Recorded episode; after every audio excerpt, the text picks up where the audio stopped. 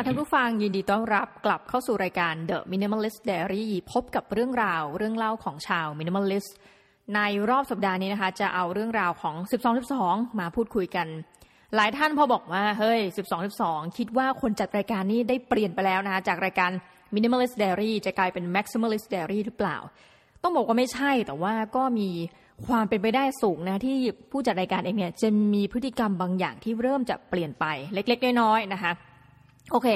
12 12หลายคนเนี่ยถ้าเป็นขาช็อปเนี่ยรู้อยู่แล้วว่าความหมายมันแปลว่าอะไรนะคะแต่ว่านี่จะขอแปลให้กับผู้ฟังรายการ The Minimalist Diary เพราะเราคาดว่าท่านหลายท่านเนี่ยอาจจะไม่ได้มาสนใจเรื่องของการช้อปปิ้งเลยนะคะแม้แต่น้อย12 12เป็นตัวแทนนะคะจันทราของวันและเดือนนะคะก็คือวันที่ 12 เดือนธันวาคม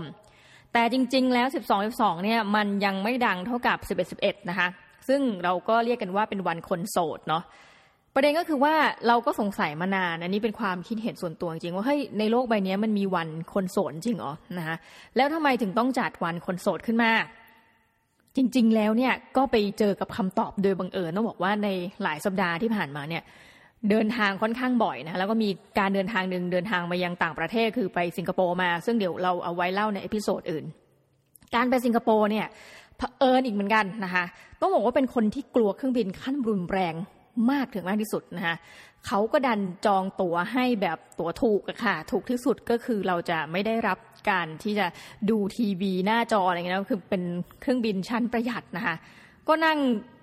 นั่งเบื่อๆไปต้องบอกอย่างนี้ถ้าเกิดว่ามีทีวีให้ดูเนี่ยเราก็จะแบบใช่ไหมเลือกช่องเองนะคะเอาหูฟังไปเอง มีความสุขมี entertainment นะคะตลอดทาง flight แต่ว่าพอไม่มีอะไรอย่างนี้ สิ่งที่เรามักจะเอาติดตัวไปก็คือเอาหนังสือไปนะคะ เดชะบุญ อยากหาคำตอบเรื่องนี้พอดี ก็ไปหยิบหนังสือจากห้องสมุดในมหาวิทยาลัยแห่งหนึ่งนะคะในประเทศอาเซียนที่มีชื่อว่าแจ็คหมารองเท้ากังฟู กับหลักคิดในการทำธุรกิจนะคะหนังสือเล่มนี้เนี่ย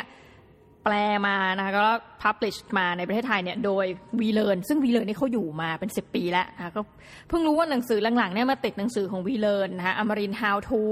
แล้วก็มีอะไรนะอุ้ยอีกหลายสำนักพิมพ์ แต่ว่าเป็นสำนักพิมพ์ที่พอเราอ่านอย่างเงี้ย ก็จะมีอีกหลายคนที่เขาจะไม่อ่านแบบนี้เนาะก็เลยคิดว่ามาพูดคุยให้ท่านผู้ฟังได้ฟังดีกว่าเผื่อหลายท่านแบบเห็นหนังสือพวกนี้แล้วรู้สึกเบื่อนะคะทีนี้แจ็คหมาทำไมต้องเป็นรองเท้ากังฟู นี่ก่อนที่จะไป 11 11 นะประเด็นก็คือว่า แจ็คหมาเนี่ยเป็นคนชอบใส่รองเท้ากังฟูสีขาวมากนะรองเท้ากังฟูนี่มันรูปร่างยังไง คือเป็นรองเท้าที่ใส่เราจะรู้ว่าอ๋อนี่คือแบบรองเท้าคนจีนนะถ้าเป็นฝรั่งสิ่งที่ใกล้เคียงนะเท่าเท่าที่มองใกล้กับรองเท้ากังฟูคือ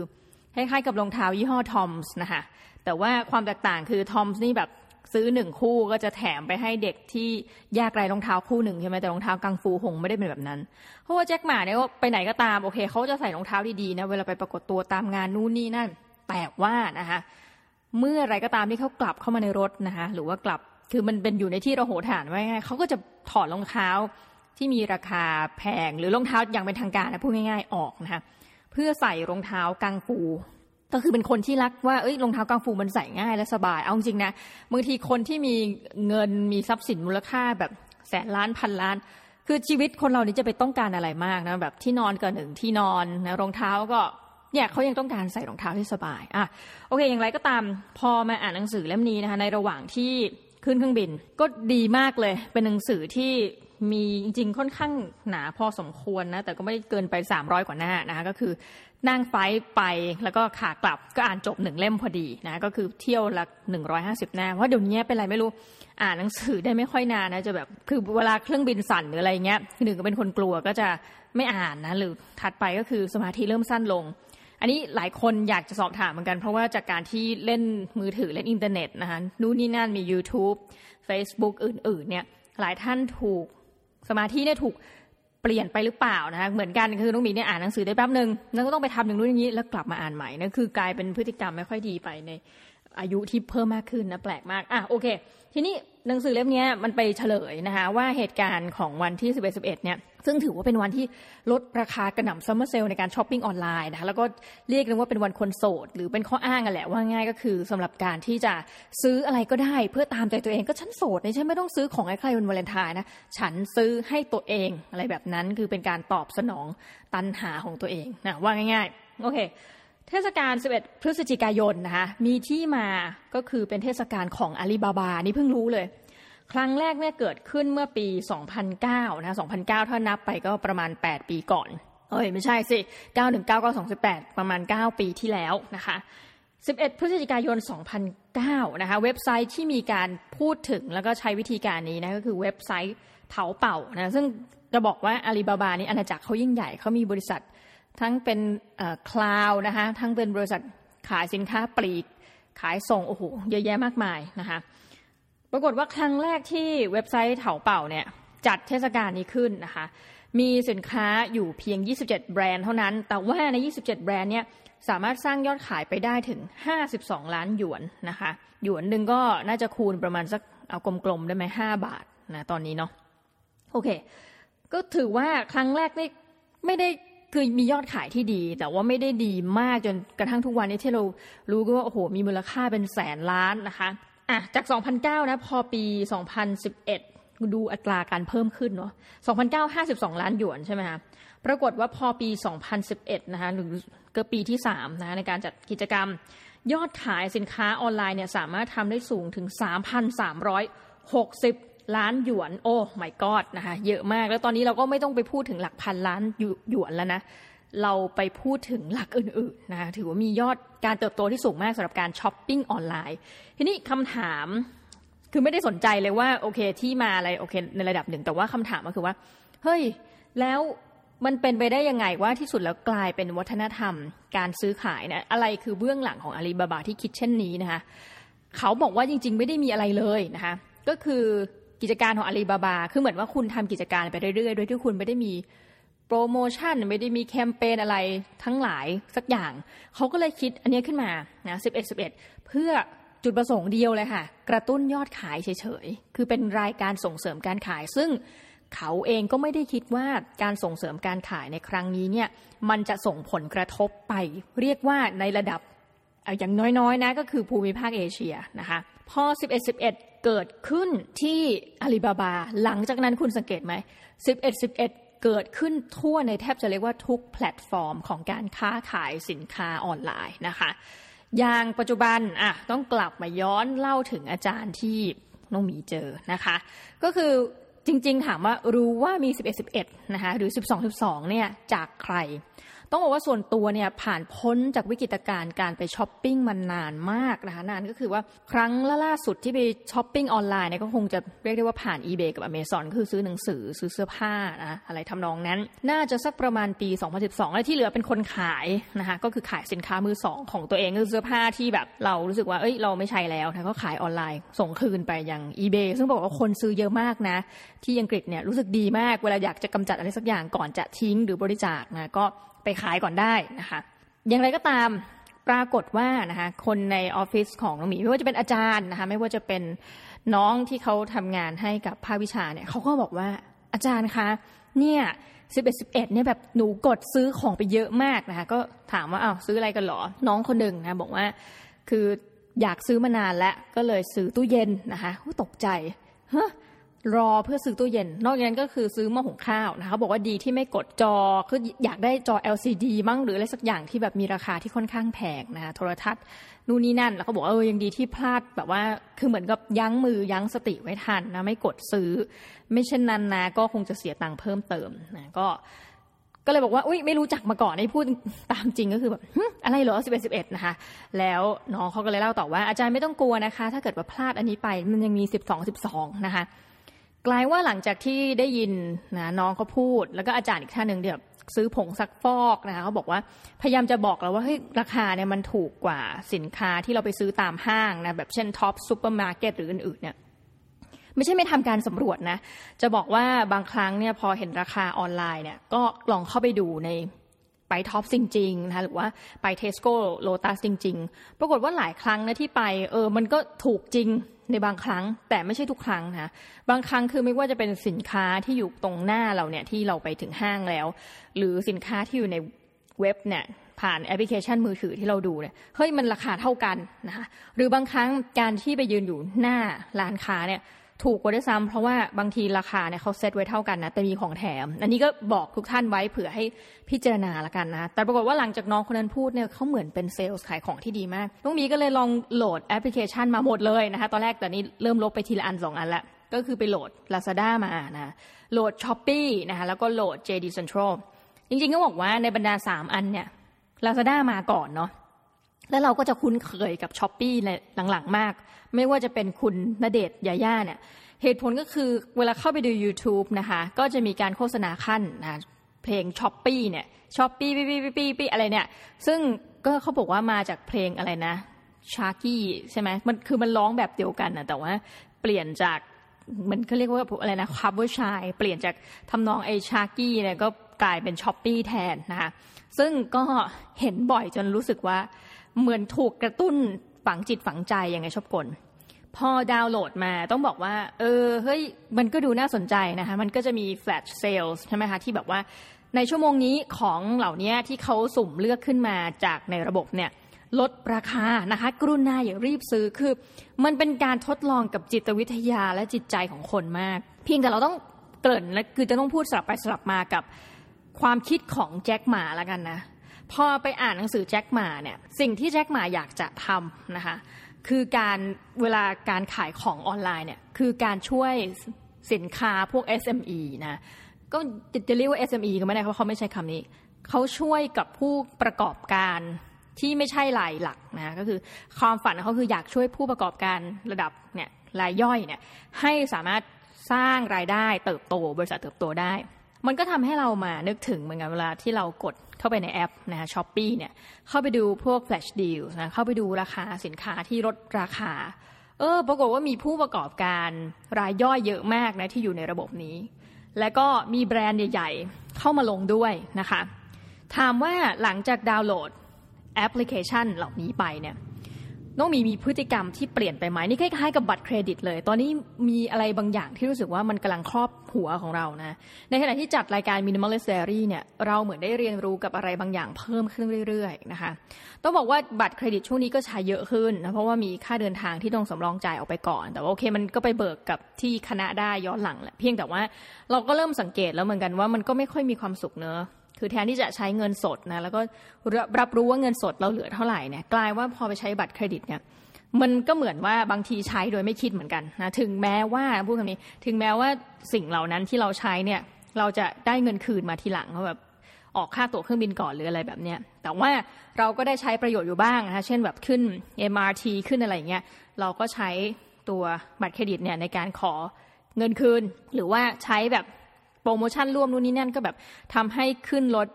MRT ได้แบบสมมติซื้อ 500 บาท แต่มันจะมีส่วนลดนะเงินคืนมั่ง แล้วก็ลดเท่านั้นเท่านี้ก็คือมันก็ดีนะคะในกระบวนการใช้บัตรเครดิตนี้กลับมาถึงนะคะการช้อปปิ้งออนไลน์ ปรากฏว่าพอเข้าไปปุ๊บพูดจริงนะเสียเวลาไปแถมพ่วงกันไปเล่นเกมด้วยที่ Shopee เขาจะมีเกมออนไลน์ใช่ไหมคะถ้าเล่นแล้วจะได้ coin มาแบบ เป็นตัวแทนไอ้คอยซึ่งคือหนึ่งคอยมันก็มีค่าเท่ากับหนึ่งบาท แล้วจริงๆเนี่ยโดยส่วนตัวเนี่ยเหมือนนี่พูดตามจริงนะคือมันเป็นพฤติกรรมหมู่มากๆเลย คือน้องในออฟฟิศเนี่ยเอาอีกแล้วนะคะเขาก็ไปเล่นเกมแอปปัญญาใช่ไหมบอกว่าถ้าชนะแต่ละรอบจะได้เงินเท่าไหร่ไม่รู้เนี่ยพอทุกเที่ยงเขาเล่นกันเนี่ยเราก็ไปมุงแล้วก็ไปช่วยเขาเล่นนะพอ Shopee เนี่ยมันก็ใช้หลักการเดียวกันคือแบบแต่มีแค่แปดคำถามเนี่ย แล้วให้ตอบเราก็รู้สึกแบบเราก็อยากจะประลองปัญญาของเรา แต่ถามว่ามันเสียเวลาไหมเฮ้ยมันก็เสียเวลาชีวิตนะ เล่นครั้งแรกสนุกมากเลย แล้วชนะด้วยแต่ได้มาร้อย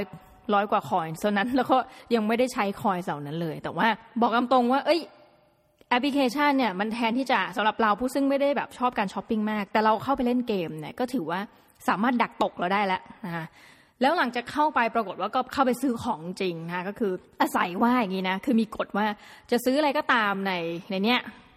เวลาเวลาเราพยายามจะกดพยายามจะหาเนี่ยมองตัวเองเป็นบุคคลที่สามมองพฤติกรรมตัวเองตอนนั้น ปรากฏว่าโอเค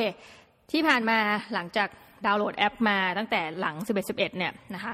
ก็ยังไม่ได้ซื้อสินค้าอะไรที่ไม่จำเป็น ความหมายคือแบบไม่ได้ซื้อเสื้อผ้าไม่ได้ซื้ออย่างอื่นนะคะสิ่งที่ซื้อก็จะมีแค่นี้เหมือนกันผงผงซักฟอกเป็นอะไรมากนะพวกดีเทอร์เจนทั้งหลายมียาสีฟันนะแปรงสีฟันอะไรแบบเนี้ยสบู่แชมพู คือซื้อเครื่องอุปโภคใช่ไหมอุปโภคบริโภคเท่านั้น โดยที่ไม่ได้ซื้ออย่างอื่นที่เราไม่ได้ใช้ในชีวิตจริงอะ่ะคือไม่ได้ซื้อเพิ่มเติม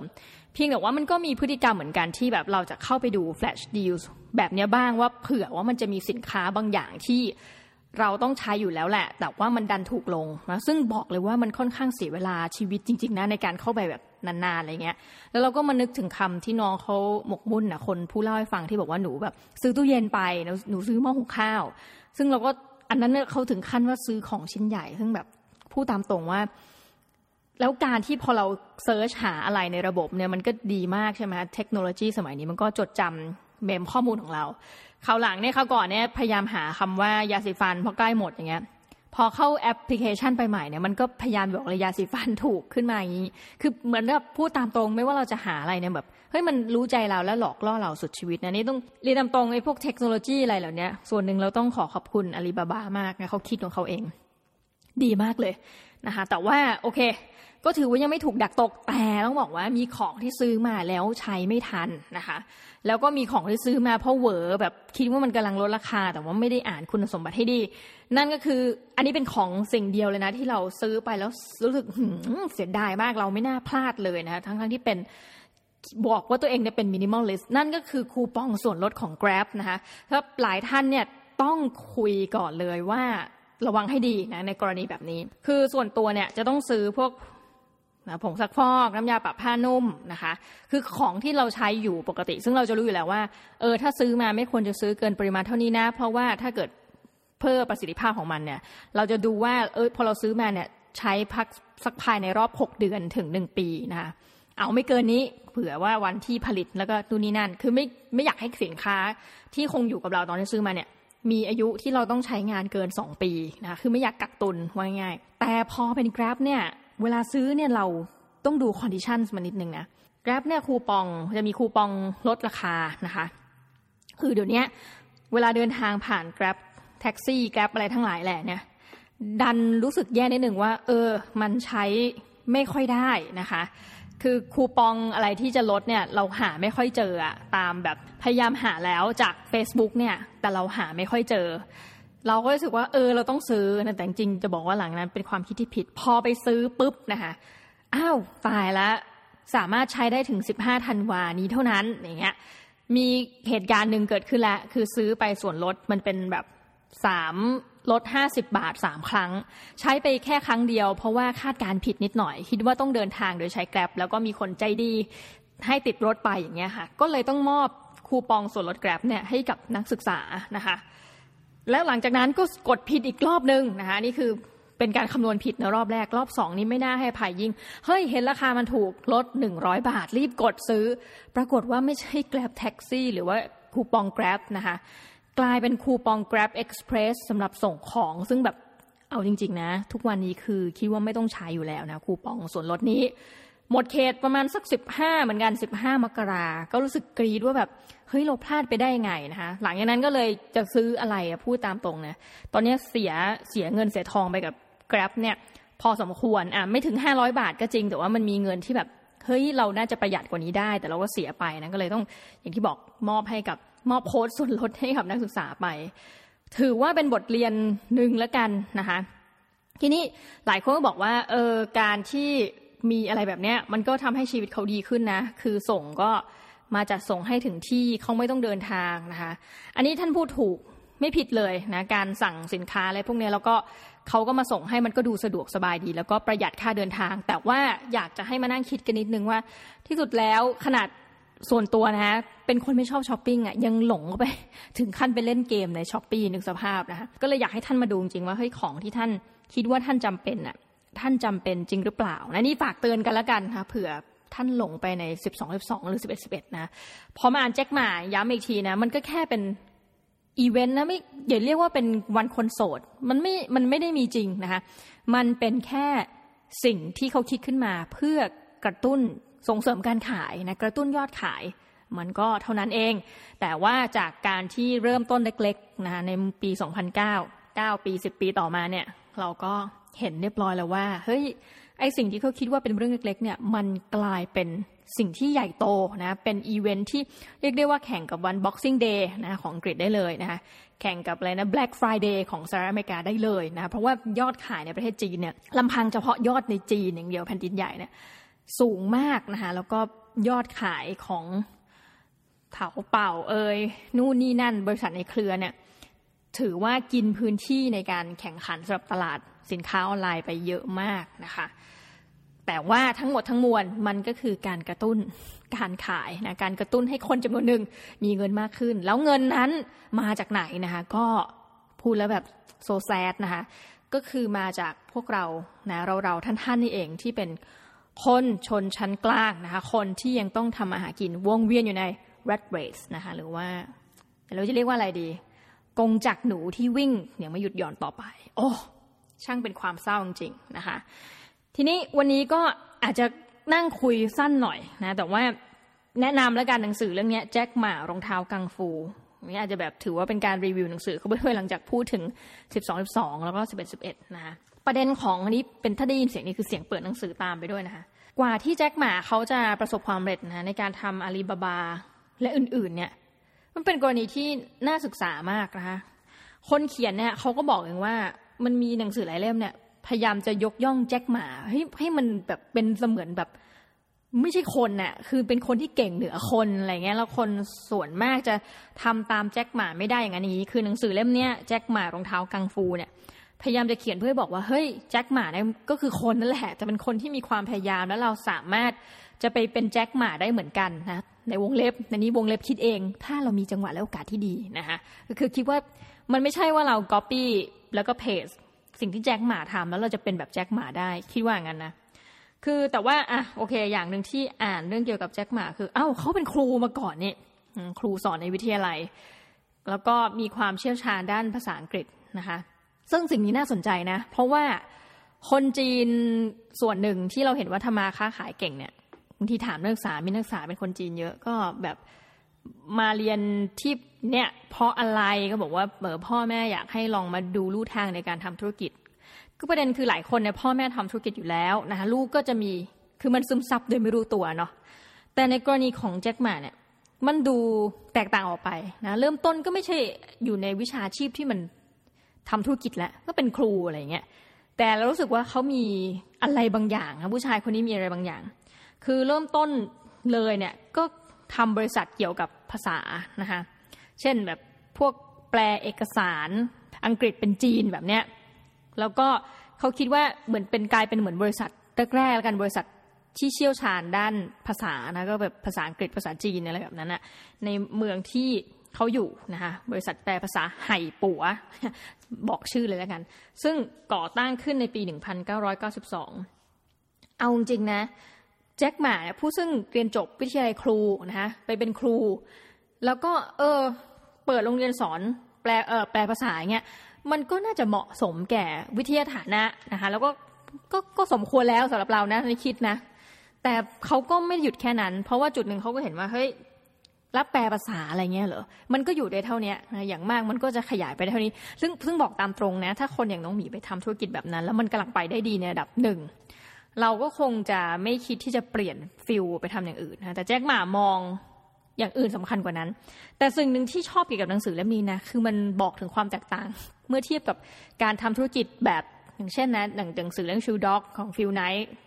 คนที่ในทำไนกี้นะคะหรือเล่มอื่นๆที่เป็นแบบพวกชาวยุโรปตะวันตกทั้งหลายชาวอเมริกัน ในเรื่องนี้จะบอกว่าแจ็คหม่าเนี่ยมี เรื่องราวเกี่ยวกับ connections เยอะมากนะคะมีเรื่องราวเกี่ยวกับการพยายามเข้าไปรู้จักคนนะรู้จักคนนี้เพื่อที่ให้คนนี้พาเข้าไปถึงช่วยคนนี้อะไรอย่างเงี้ยการรู้จักกับรัฐบาล การได้รับความช่วยเหลือจากรัฐบาลนะะการเป็นปรปักบ้างนะคะบางครั้งกับรัฐบาลการทำงานร่วมกับภาคธุรกิจใหญ่อื่นๆนะเช่น ธนาคาร ซึ่งมันเป็นการทำธุรกิจ ในเล่มนี้นะ เป็นการทำธุรกิจแบบเอเชียนะซึ่งมันจะมีอะไรบางอย่างอะที่พออ่านแล้วแบบ เออ เราตอนแรกนึกว่าจะเป็นเรื่องที่น่าเบื่อเพราะพูดตรงๆนะ เป็นคนที่ถ้าอ่านหนังสือจะไม่ค่อยชอบอ่านหนังสือ อะไรก็ตามที่เกี่ยวกับฝั่งที่มีความใกล้เคียงกับตัวเองเช่น ถ้าบอกว่าเอ้ยนักธุรกิจไทย นักธุรกิจเนี่ยจีนอะไรก็จะส่วนตัวจะไม่อยากอ่าน เพราะว่าเราอยากเห็นความเห็นที่แตกต่าง เออแต่พอกลับมาอ่านเล่มนี้ด้วยอะไรก็ไม่รู้ตอนที่ไปยืมหนังสือจากห้องสมุดมา กลายเป็นว่า เออเฮ้ยมันน่าสนใจนะ เพราะมันมีบริบทบางอย่างในการทำธุรกิจที่เราไม่สามารถที่จะ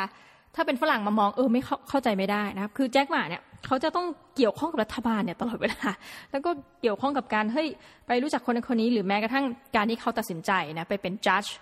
คือมันมีการแข่งขันเหมือนผู้ที่ทำธุรกิจอะไรเงี้ยมาแข่งขัน ทั้ง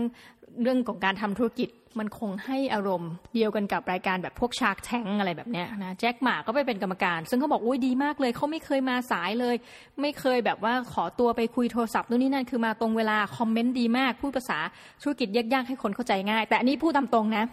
ไอประโยคที่บอกว่าพูดภาษายากๆให้คนเข้าใจง่าย คือนักธุรกิจบางคนเนี่ยเรายอมรับมันพูดไม่รู้เรื่องนะคะ เหตุผลเพราะอะไรถ้าพวกสตาร์ทอัพเนี่ยน้องมีเข้าใจได้ง่ายมากนะคะสำหรับหลายคนอันนี้ขออนุญาตนะ คือว่าหลายคนเนี่ยพื้นฐานมันจะเป็นวิศวกรนะจบวิศวะ พวกนี้บางทีอยู่กับเครื่องมือเครื่องกลนะคะอาจจะพอพูดไปพิชชิ่งหรือไปอย่างอื่นเนี่ย ไม่ได้ทุกคนนะยกเว้นอย่างนี้แล้วกันนะ คุณลวิทหารอุตสาหะ หรือว่าอาจารย์นพดล ล่มโพอะไรแบบนี้ที่พื้นฐานวิศวะแล้วเขาพูดเก่ง แต่ว่าหลายคนในนี้คุณยอมรับเถอะว่ากระบวนการการที่ไปพูดนะไปสื่อสารให้กับมนุษย์ทั่วไปเนี่ยบางที พวกวิศวะเนี่ยเขาจะคือเขาเขาคิดไปนู่นแล้วนะ แต่ว่าการสื่อสารเนี่ยมันอาจจะแบบทำให้คนอย่างเรา ซึ่งไม่ใช่แบบเป็นพวกนอนเทคอะก็เข้าใจยาก แต่ว่าเราก็ไม่แปลกใจที่แจ็คหม่าจะทำเรื่องยากเป็นเรื่องง่าย เพราะอะไรนะง่าย ๆ เลย เขาเคยเป็นครูมาก่อนไง ถ้าเกิดใครใครนึกออกได้เรื่องนี้ที่เล่าตามตามเรื่องราวในชีวิตของเขา ก็เลยรู้สึกไม่แปลกใจ และอย่างเขาก็คือคนที่จบวิทยาลัยครูเนี่ยสอนภาษาอังกฤษอย่างเงี้ยเขาไม่ใช่คนที่มาจากวิศวะมาจากเทคนิคไม่ได้มีเทคนิค skills อะไรที่จะบ่งบอกเลยว่า เออเขาเข้าใจไปในทางที่แตกต่างจากคนทั่วไป เขาก็คือคนทั่วไปนั่นแหละนะคะ ทีนี้เราก็จะบอกว่าเออบทบาทแจ็คหม่านะเจ๋งมากในการพยายามหา connection และถัดไปที่น่าสนใจคือ เขาเล่นกับสื่อเป็นนะซึ่งเราจะบอกว่านักธุรกิจหลายคนก็คงไม่ได้นึกถึงเรื่องนี้มั้ง อย่างเช่นในญี่ปุ่นเนี่ยนี่พอดีพออ่านเล่มนี้เสร็จก็ไปอ่านเรื่องอิคิไกนะในญี่ปุ่นเนี่ยเราก็จะมีความรู้สึกว่า หรือแม้กระทั่งเจ้าของ Zaraนะคะหลาย ๆ คนเลือกที่จะเก็บตัว ไม่ชอบเป็นข่าว ซึ่งเป็นสิ่งที่ตรงข้ามกับแจ็คหมามากนะคะคือแจ็คหมาเนี่ย เป็นคนที่รู้วิธีว่าเฮ้ยต้องให้สื่อเนี่ยสนใจเรา แล้วเมื่อสื่อสนใจมันถือว่าเป็นการยกระดับความน่าเชื่อถือของบริษัทตัวเองนะคือแจ็คหมาในช่วงแรกๆเนี่ยถูกแบบกล่าวหาว่าเป็นบริษัทแบบหลอกลวงคือ แน่นอนในประเทศจีนเนี่ยสิ่งหนึ่งที่แจ็คหมาเขาพยายามจะแก้ไขผ่านอาลีบาบาคือว่าทำให้บริษัทจีนนะคะผู้ขายสินค้าจีนมันดูน่าเชื่อถือ ตัวเขาเองก็เคยถูกคนกล่าวหาเหมือนกันว่าแบบเฮ้ยมาแบบบริษัทหลอกลวงอะเก๊แบบ เฮ้ยอินเทอร์เน็ตอะไรนู่นนี่นั่นนะแต่ในที่สุดก็คือเขาก็ได้พิสูจน์นะในความจริงใจของเขายังไงก็ตามกระบวนการนี้ทำผ่านสื่อนะสื่อไม่รู้จักตอนแรกไม่เป็นไร จัดงานประชุมเองเลยนะจัดงานประชุมผู้ประกอบการด้านอินเทอร์เน็ตอย่างเงี้ยนะคะเพื่อให้คนเนี่ยหนึ่งตัวเองก็ได้ขึ้นเป็นเป็นแบบว่า speaker ด้วยไงนะคะแล้วก็คนจะได้สนใจว่าเฮ้ยใครเป็นผู้จัดงานจัดทำไมอะไรยังไงนะคะก็ถือว่าเป็น หนึ่งในกระบวนวิธีการทำงานที่น่าสนใจนะทั้งเล่นกับสื่อ มีความเกี่ยวข้องบางส่วนกับรัฐบาลนะอยู่บ้าง รวมทั้งเรื่องของ connection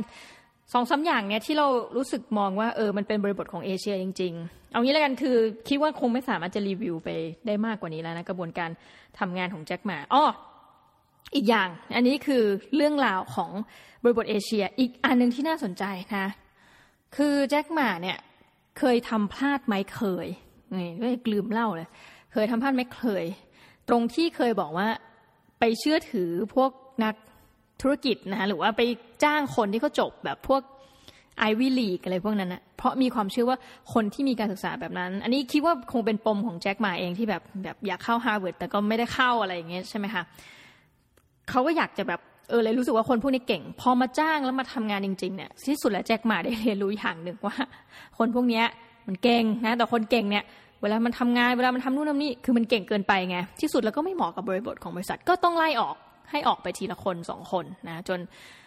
ตอนแรกเนี่ยพูดเลยว่าถ้าไม่มีประสบการณ์จากต่างประเทศจะไม่ให้คืออยากจะโปรโมทคนนอกอะ่ะขึ้นมาเป็นผู้บริหาร พอหลังจากเหตุการณ์ที่จ้างคนนอกจริงๆเนี่ยพวกจบเนี่ยอย่างที่บอกนะไอวิลีกทั้งหลายมา แล้วมันไม่ได้ผลเนี่ยก็เลยเรียนรู้ว่าเฮ้ยเราโปรโมทคนในดีกว่านะคะแล้วในทีมงานของเขาเริ่มต้นตั้งต้นเนี่ยทีมหลักๆ ของเขามี 18 คน คิดว่าเขาเป็นคนฉลาดมากเลยนะเขาได้คนที่มีการศึกษาที่แบบจบแบบเลิศๆมาหนึ่งคนนะจากไอวิลีกเหมือนกัน เพียงแต่ว่าคนนี้เขายอมที่จะทิ้งทุกอย่างนะมาเพื่อทำงานให้กับแจ็คหมา ดังนั้นสิ่งที่เรามองอีกอย่างหนึ่งก็คือว่าเป็นคนที่จบด้านกฎหมายมาที่มาเป็นคล้ายๆมือขวาคู่กับแจ็คหมานะก็เลยมองว่าเฮ้ยสิ่งหนึ่งที่แจ็คหมามีคือการ มองคนเก่งนะ มองคนทะลุ ถึงแม้จะมีการผิดพลาดไปบ้าง เพียงแต่ว่าเขาสามารถรักษาคนเหล่านี้ไว้ได้เป็นอย่างดีนะสิบแปดคน แล้วก็บอกว่าเฮ้ยแจ็คหมานี่แบบเจ๋งนะ รู้ว่าสมมติถ้าเกิดจัดงานบางอย่างเนี่ยอาจจะไม่ได้รับความสนใจจากสื่อความควร หรือว่าคนอาจจะเชื่อคิดว่าเฮ้ยยังไม่ได้เป็นใครเหรอแจ็คหมา who is แจ็คหมาอะไรเงี้ยเขาก็เชิญนักเขียนชื่อดังมามาในงานอะไรเงี้ย มาพูดในงานซึ่งแบบ ทุกคนก็รู้สึกว่าเออวิธีการอย่างเงี้ยมันดีเนอะคือคนก็อาจจะไม่ได้อยากมาเพราะงานเป็นชื่อนี้แต่ว่าอาจจะอยากมาดูนักเขียนชื่อดังนะคะถ้าแบบเป็นเมืองไทยนี่ไม่แน่ใจว่าจะมีนักเขียนคนไหนที่แบบว่าสามารถดึงคนมาเยอะอะอย่างเช่นจัดงานอะไรบางอย่างนึกออกแล้วเมืองไทยต้องเป็นแนวนี้เนาะแบบต้องเชิญนิ้วกลมอะไรคุณนิ้วกลมมานะคะถ้าเป็นแบบใครเดียนอกจากคุณนิ้วกลม คือก็คุณทีปกรณ์แชมป์ทีปกรณ์อะไรแบบนี้นะคะ แล้วก็เอาดึงใช้เป็นยอดให้ดึงคนเข้ามาแบบนั้น เออ อันนี้ซึ่งจากเล่มนี้แล้วกันต้องบอกว่าเฮ้ยการเป็นการกึ่งนะพูดเรื่อง minimalist แล้วตบท้ายด้วยการรีวิวหนังสือเล่มนี้ อาจจะไปได้ไม่ค่อยดีนัก ต้องยอมรับตามตรงหนังสือเล่มนี้อ่าน คือเป็นคนที่เอออ่านหนังสือแล้วก็จะไม่ได้จำอะไม่ได้จำเนื้อหาทั้งหมดนั้นนี่ก็คือนึกนึกอะไรออกแล้วนึกจริง ๆ หนังสือนี้อยู่ข้างเรานะแต่นึกอะไรออกเราก็ค่อยๆ พูดทีละประเด็นประเด็นนะคะแต่ว่าโอเค ใครก็ตามที่อยากจะไปอ่านนะต้องขออภัยจริงๆท่านสามารถไปติดตามได้นะคะ นี่แจ็คหมารองเท้ากังฟูกับหลักคิดในการทำธุรกิจจากวีเลนนะคะมูลค่า 270 บาทนะนี่คือเราไม่แจกเพราะว่าเราไปยืมห้องสมุดมาอ่าน แต่ว่าเชื่อว่าห้องสมุดหลายแห่งมีแล้วนะคะโดยเฉพาะที่เดิมนะคะเป็นประจำที่เราพูดถึงก็คือ ตอนนี้มีหลายจังหวัดแล้ว TK Park นะคะ นอกจากนี้หายืมได้ตามห้องสมุดของมหาวิทยาลัยนะคะ วันนี้ต้องขอขอบคุณทุกท่านมากที่นะคะอดทนอยู่ฟังกันจนจบ แล้วเดี๋ยวคราวหน้าเนี่ยคิดว่าจะเป็นเรื่องราวเกี่ยวกับประเทศสิงคโปร์นะที่จะมาคุยกันว่าเฮ้ยไปแล้วไปเจออะไรบ้าง คนสิงคโปร์นี่เป็นยังไงนะขึ้นเสียงเสียงสูงเลยเสียงสองนะแล้วรู้สึกว่าเออได้อะไรจากการไปที่สิงคโปร์บ้าง แล้วประเทศไทยเนี่ยเราอยู่ตรงไหนนะเมื่อมองมาจากมุมของคนสิงคโปร์สำหรับวันนี้น้องหมีนะคะและ และน้องหมีคนเดียวเนี่ยตอนเนี้ยนะก็ขอลาทุกท่านไปก่อนนะคะ แล้วคราวหน้าเดี๋ยวเราพบกันใหม่สำหรับรายการ The Minimalist Diary สำหรับวันนี้ สวัสดีค่ะ